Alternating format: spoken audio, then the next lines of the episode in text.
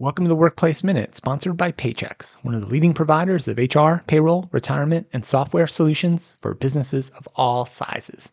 This week, retail giant Target announced it's raising its starting wage for some workers to up to twenty-four dollars per hour. The Minneapolis-based retailer said the increase will apply to hourly workers at its discount stores, supply chain facilities, and headquarters locations. Now, back in twenty twenty, Target set its minimum wage for all workers to fifteen dollars an hour, and that minimum wage will remain in place.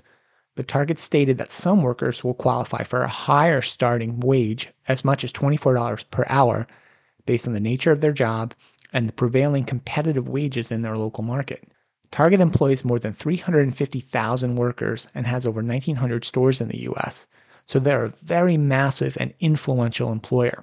They do plan to spend an additional three hundred million dollars this year on their workforce, which also includes raising wages, but additionally includes expanding access to healthcare benefits for hourly workers, beginning in April.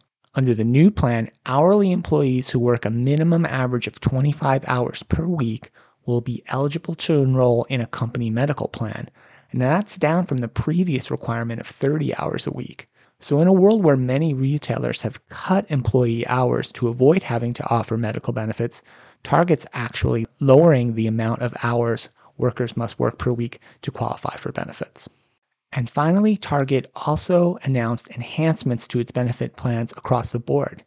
They will now offer faster access to company-sponsored four oh one k plans, free virtual physical therapy sessions, enhanced fertility benefits, and acupuncture coverage.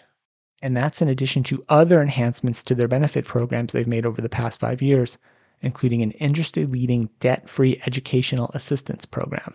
These enhancements to wages and benefits and making benefits more accessible to more employees all speak to what we've talked about on this show and on the H R Happy Hour show for a couple of years, an increasingly tight and competitive labor market where large employers like Target are forced to improve their offerings in order to attract and retain workers.